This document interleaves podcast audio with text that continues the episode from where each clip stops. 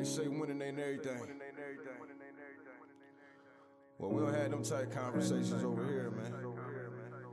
Had that conversation with the losers. We trying to win at everything we do. Even in the loss, we don't see defeat. We see a lesson learned. Straight up. Look, I came into this world in 1978. The doc looked me in my face and knew I was something great. 45, 42 Prescott, that's where I'm from. Grew up in the slums around dope dealers and bums. As humble as I was, I adapted to my habitat. In my own lane, no. Far from where they crashing at. Dunbar graduate, the game I'd mastered it. Served in the Navy, look, y'all know the half of it. Pops passing no 01, mom's passed last year. I know they up in heaven smiling down, crying mad tears, cause they son making it. No telling where I'm taking it. My city been cursed, but I feel that I'm breaking it. Coached at Wayne High in 15 in one state. Seen the fork in the road and went straight. I know what I'm worth. I'm OG King Kirk. Brooklyn Nets gaming crew legend. Let's work. Hey, this is OG King Kirk, your host of the OG Two Cents podcast. I want to thank each and every one of you who tune in every Sunday. I appreciate it. Also, make sure you hit the subscribe, uh, like, comment, and share. We appreciate that as well. Make sure you go on Apple Podcasts, give a five star rating. It helps us out very much. Also, uh, in prevention and spread of the coronavirus, uh, make sure you're washing your hands, wearing your mask when needed, um, practice social distancing, and hopefully we pull through this stronger than ever. May is Mental Health Awareness Month, uh, so make sure you're taking care of yourself and those around you. Uh, please check on your people during this time. Uh, this episode is uh, a good one. Uh, this this woman uh, I, think she's the epitome of a, a quality human being. Uh, Jennifer Cobb, episode 17, going after a cure. Uh, she's a former NFL cheerleader uh, for the St. Louis and Los Angeles Rams, if I'm not mistaken. After she retired from being a cheerleader, she started her own non for profit organization called Team Gateway for a Cure. And she's also been involved with other foundations that serve a similar purpose, like the Muhammad Ali and Michael J. Fox Foundation. So, with further ado, you know, I don't like to talk too much about the guests. I prefer they do it themselves. Uh, so, I give to you, Jennifer Cobb. How you doing?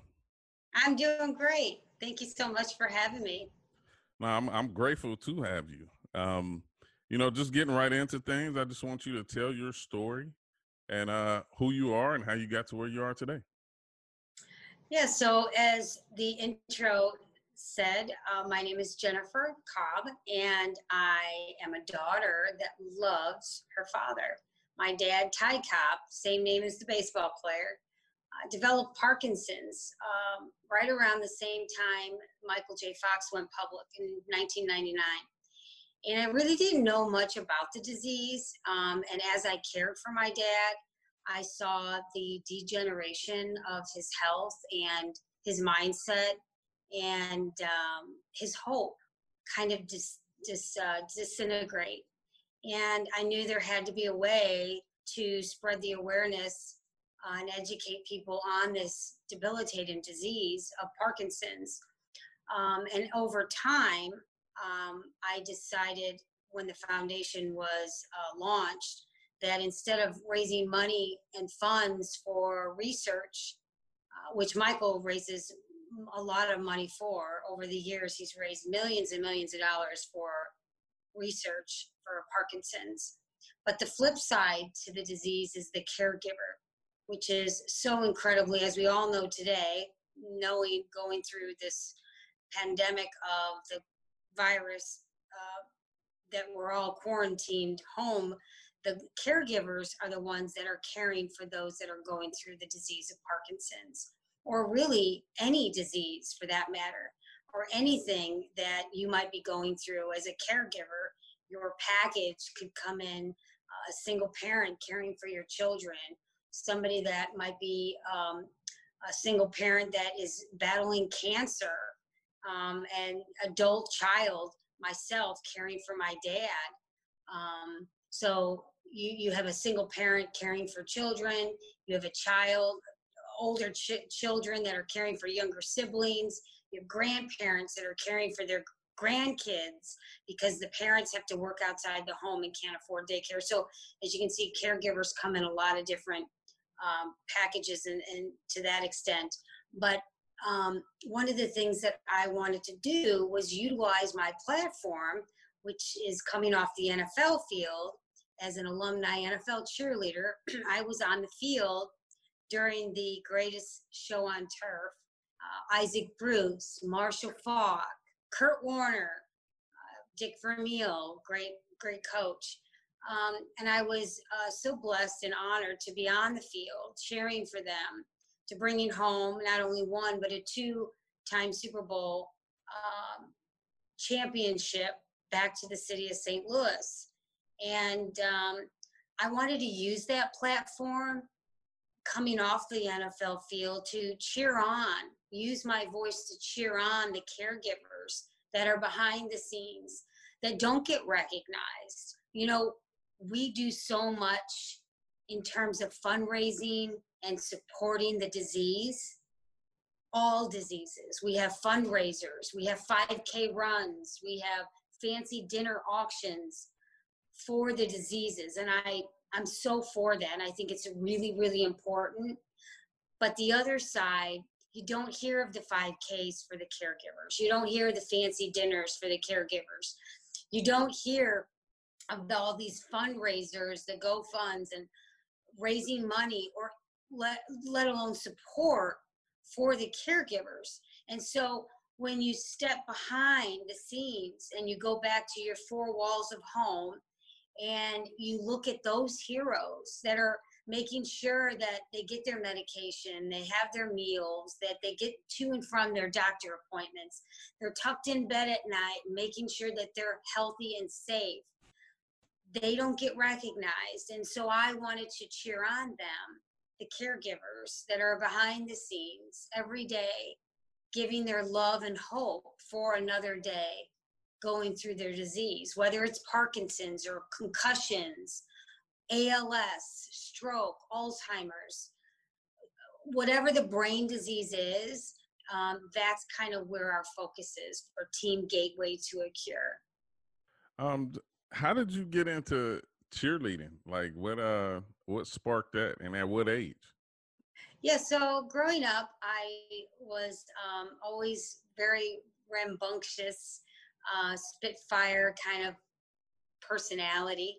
I was um, uh, the third child, two older brothers, and a younger sister. And so I always was kind of a tomboy at heart, keeping up with my older brothers.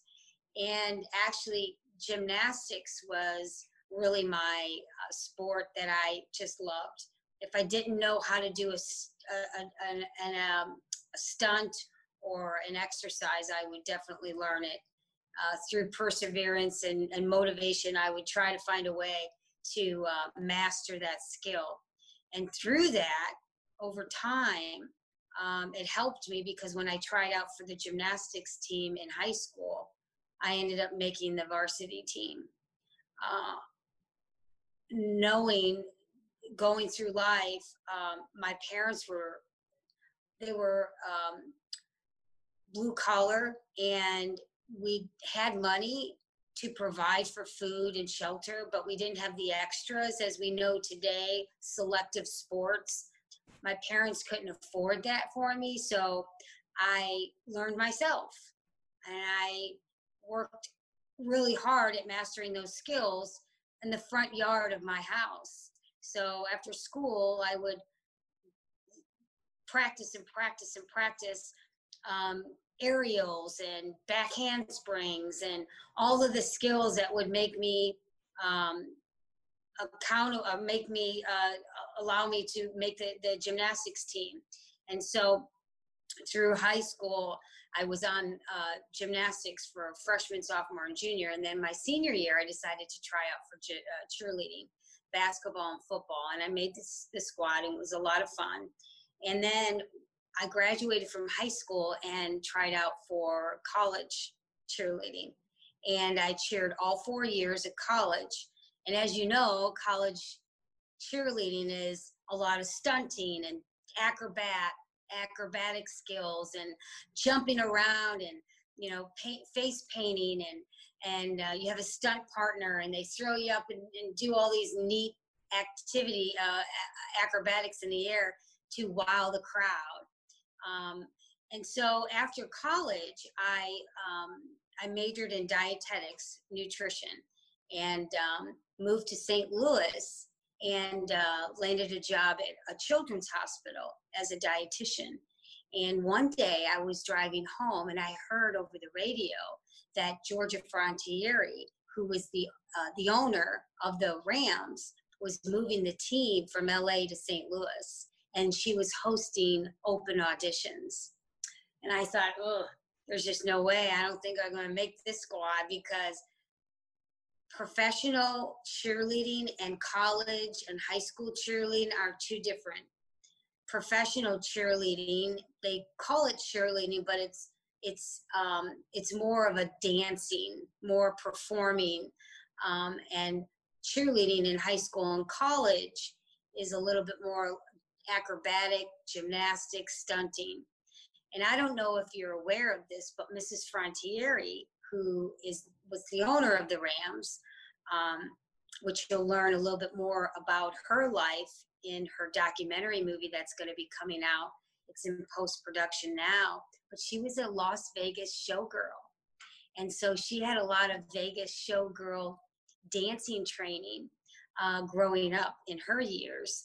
And so she wanted the mirror image of her girls who represented her team as ambassadors to showcase that quality. And so they were very selective on the the type of uh, dancers that they wanted. But then the flip side to um, being selected as a cheerleader is also your personality, how you hold yourself, um, what sets you apart than the other girls. It's not just your look and what skill you have. You also have to be able to speak and withhold yourself as a good character human being. Kind of the same way with the guys. I mean, skill and talent can only bring you so far. You also have to be able to represent this the team, the company, the the the the, the group that you're going to be involved in. Um, you have to be able to stand um, as as a good as a good person and um, be charitable and have uh, good camaraderie with other teammates to get along with other people on the team. Um, so there's a lot of different uh, details that go into the selective process when you're chosen to represent the NFL team. And so after um, going through the audition, um, I was chosen as one of the top 40.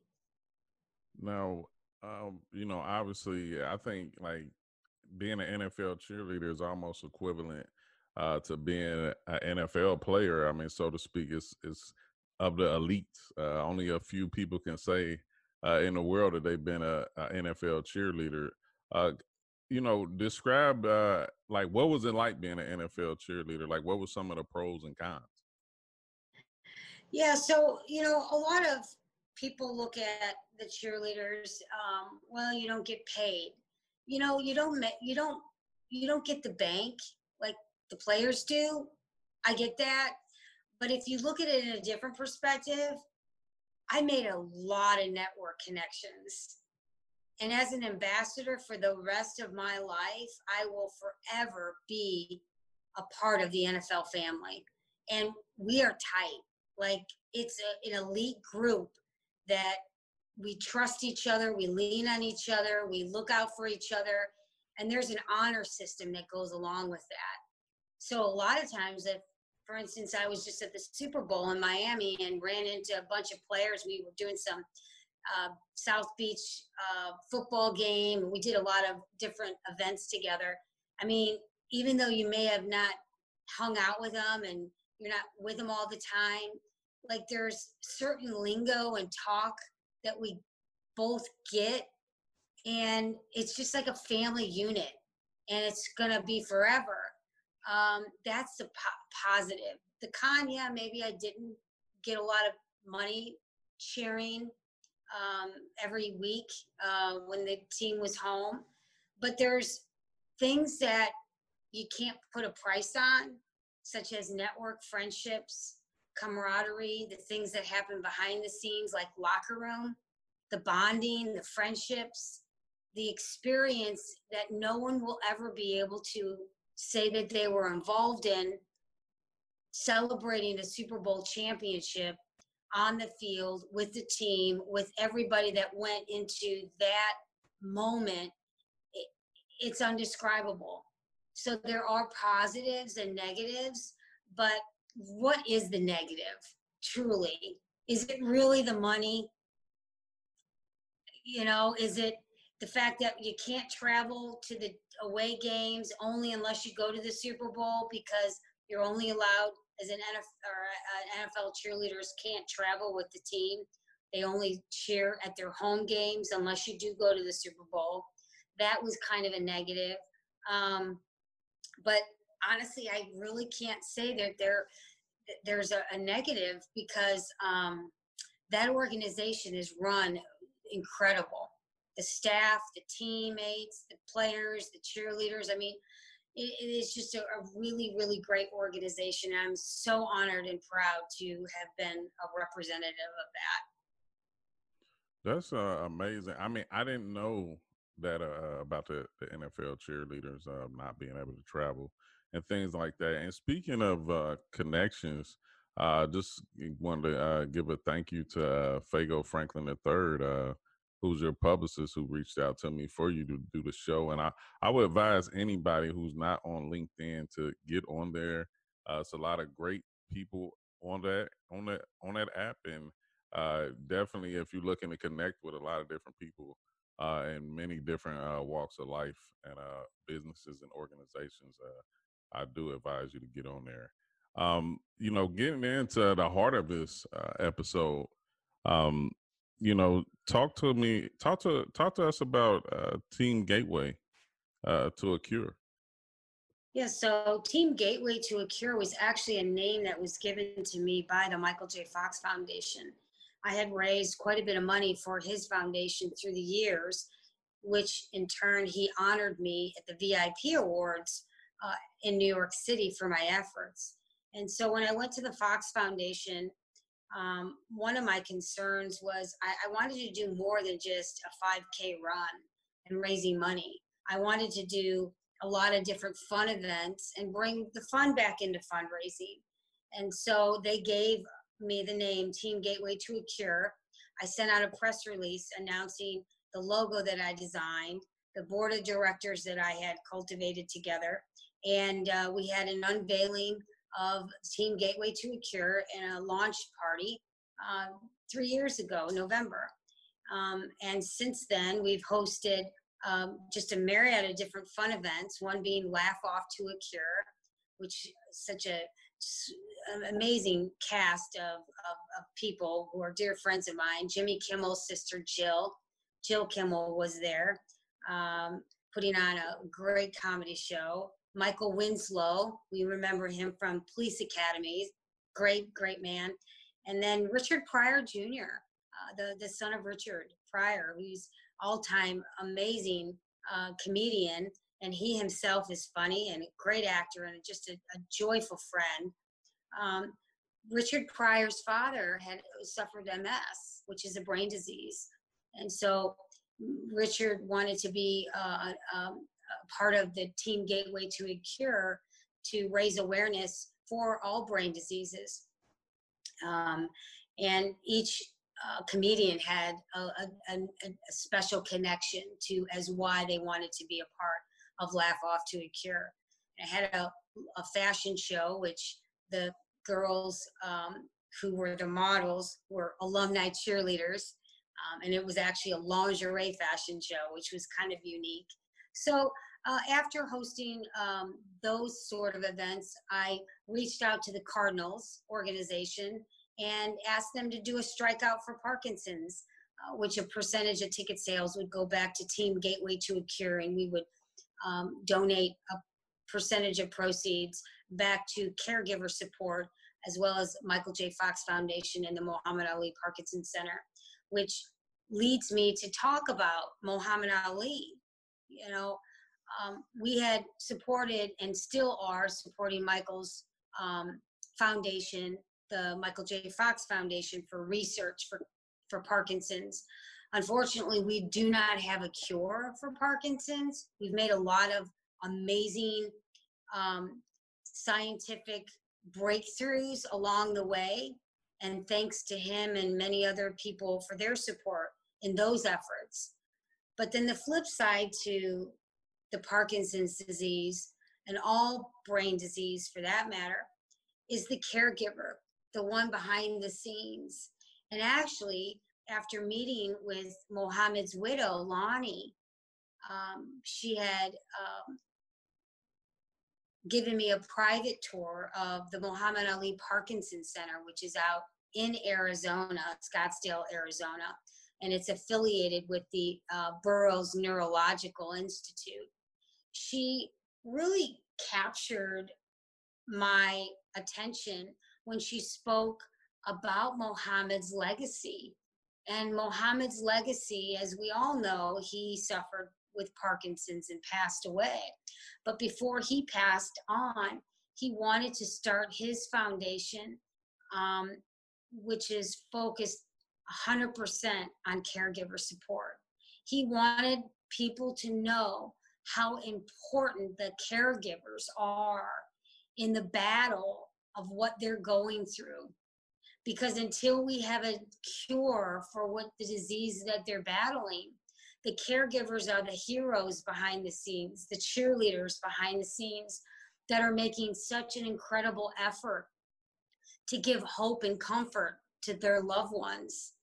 And so if you tour the facility, the Muhammad Ali Parkinson Center, it's 100% focused on the caregivers and what that looks like. It looks like the inside of a home. You have a bathroom, a bedroom, a living room, a kitchen, because that's where their life is 24 7. It's in that facility. And so the caregiver needs to be coached, trained how to care for their loved one when there is a fall, when they take them in to and from the bedroom, in the bed, how to be the best advocate for that loved one. Um, and I think it's it screams volumes to how important the caregiver needs to be. Um, how impact they are, not only emotionally, physically, but financially. And so now the insurance companies are recognizing the caregivers as the second patient. They are now instilling caregiver support programs in hospitals all over the country because where do they go at the end of their day for their emotional support? the physical support, the financial support, especially if you are a low income senior and you don't have the financial means or you don't have travel to and from doctor visits and can't go pick up medicine. So when you are depressed or sad or you've had a physically exhausting day, where's your support system? And so that is what the Muhammad Ali Parkinson Center focuses on is the caregiver support. And so it just made sense that Team Gateway to a Cure collaborated efforts not only just with the Michael J. Fox Foundation, but also with the caregiver support programs that the Muhammad Ali Parkinson Center focuses on. And so with the the marriage of those two entities we are so proud to be a part of it just helps more and more and more talk about the awareness of the disease but also the awareness of what caregiver support looks like that's great um, you know something about myself i worked in uh, long-term healthcare uh, for 13 years before uh, I set out to be on the career path that I am right now. So I definitely uh, understand uh, where the caregivers. Uh, I, I, definitely uh, I'm with them all the way because I, I, have a, a, lot of experience in that area. Yep. Before before we get out of here, uh, let people know how um, they can reach you or be involved uh, in your foundation? Sure, yeah. Uh, my website, teamgatewaytoacure.org. You can leave me an email, a message. I answer every one of them. Reach out to you if you're if you're struggling uh, as a caregiver. You know, um, I, am here to help. We have a, a, great board of directors. We have great people. I can connect you to some really great support system. You're not alone. Also, I'm on Facebook, Jennifer Cobb, Team Gateway to a Cure, on LinkedIn, on Instagram, uh, teamgatewaytoacure.org, uh, Jennifer Cobb. You can reach me on, on all those social media platforms. But I, I, I really want people to understand how important their story is, that how their story can help comfort others that are going through the exact same thing. You know, one of the things that my dad does when he gets done with the workout at the YMCA and he's showered and he's ready to go for the day, he walks over to that round table with all the fellas, grabs a donut and a cup of coffee, and he sits down. and what do you think those guys are talking about? They're trauma bonding. They're talking dude stuff. They're talking how they get through their day. They're sure there's storytelling within each other. And there there's such a bond that happens. And so when I say that, I say that with such passion because the bonding of storytelling that we can have with each other is so incredible. You know, a lot of times my dad listens to his dudes stories more than he does the doctors and what the doctor tells them you know what's the first thing you do when you wake up in the morning after you posted something on your social media? You look at the comments. The comments are stories and those stories are healing factors. Those stories help encourage motivate and help us get through our days. And you know there's something to be said about the stories that we all share together. And through this platform and through what i'm saying and the help with you that i'm allowing myself to, ha- to, to, share my story to help others um, there's a lot of um, factors that go into people moving forward emotional history for one you know a lot of adult children like yourself or myself will have some emotional history. You know, why should I care for my dad? He's got this, and I've got a family. I'm trying to launch my career. He was never there for my football practices and never showed up for a damn game. Why should I help him now? So, how do you let go of the emotional history and move on and meet the person where they're at today? You know, that person, that dad, that mom, that loved one is not the same they were 15, 10, 20 years ago. The diagnosis has changed their trajectory and thought process moving forward. So it's important that we as caregivers look past that, how to let go of the emotional history. And those are the sort of things that I speak on at caregiver support, caregiver conferences, you know, and so with all of those, with that being said, you know, I'm really blessed and very grateful for given the opportunity today to be able to share my story. People can reach out, teamgatewaytoacure.org. The website has lots of um, um, support options, a lot of educational options, a lot of links that they can go to for that because you're not alone. There's hope attached to a story in every capacity. No, that's great. And um, I just want to uh, thank you for uh, taking time out to come on the show. I, I appreciate it. And, um, you know, this thanks everybody for tuning in uh, to this episode. Uh, you know, listen uh, to po- OG Two Cents podcast on Apple, Spotify, and Anchor. Um, also follow the podcast on social media, uh, t- IG, Twitter, and Facebook. Follow myself OG King Kurt on IG, Twitter, and Facebook as well. Uh, shout out to my team, David, 2K Zone, Strider Visuals, and Box Graphics for always sharing my visual podcast. Um, you know, just uh, make sure you listen to Dave's podcast as well. On 2kzone.podbean.com. Also, you can catch me on Esports Extra every Wednesday, Thursday, and Sunday. Um, great show where we talk esports, sports, and more. Um, next week's uh, episode uh, is a good one. We'll be talking hoops and life uh, with Kyrie Walker. So make sure you tune into that. Uh, and as always, special shout out if it makes sense, it's an OG on our way, baby. OG out. What's up, JP? LT, Big West, famous enough. Famous enough. 2K comp games, Black Frank White, Brooklyn Nick, Rico. Let's put this work in, fellas. And much, much, much love to the entire 2K community for always showing me love. Without y'all, we wouldn't be here. Yard, yard, yard.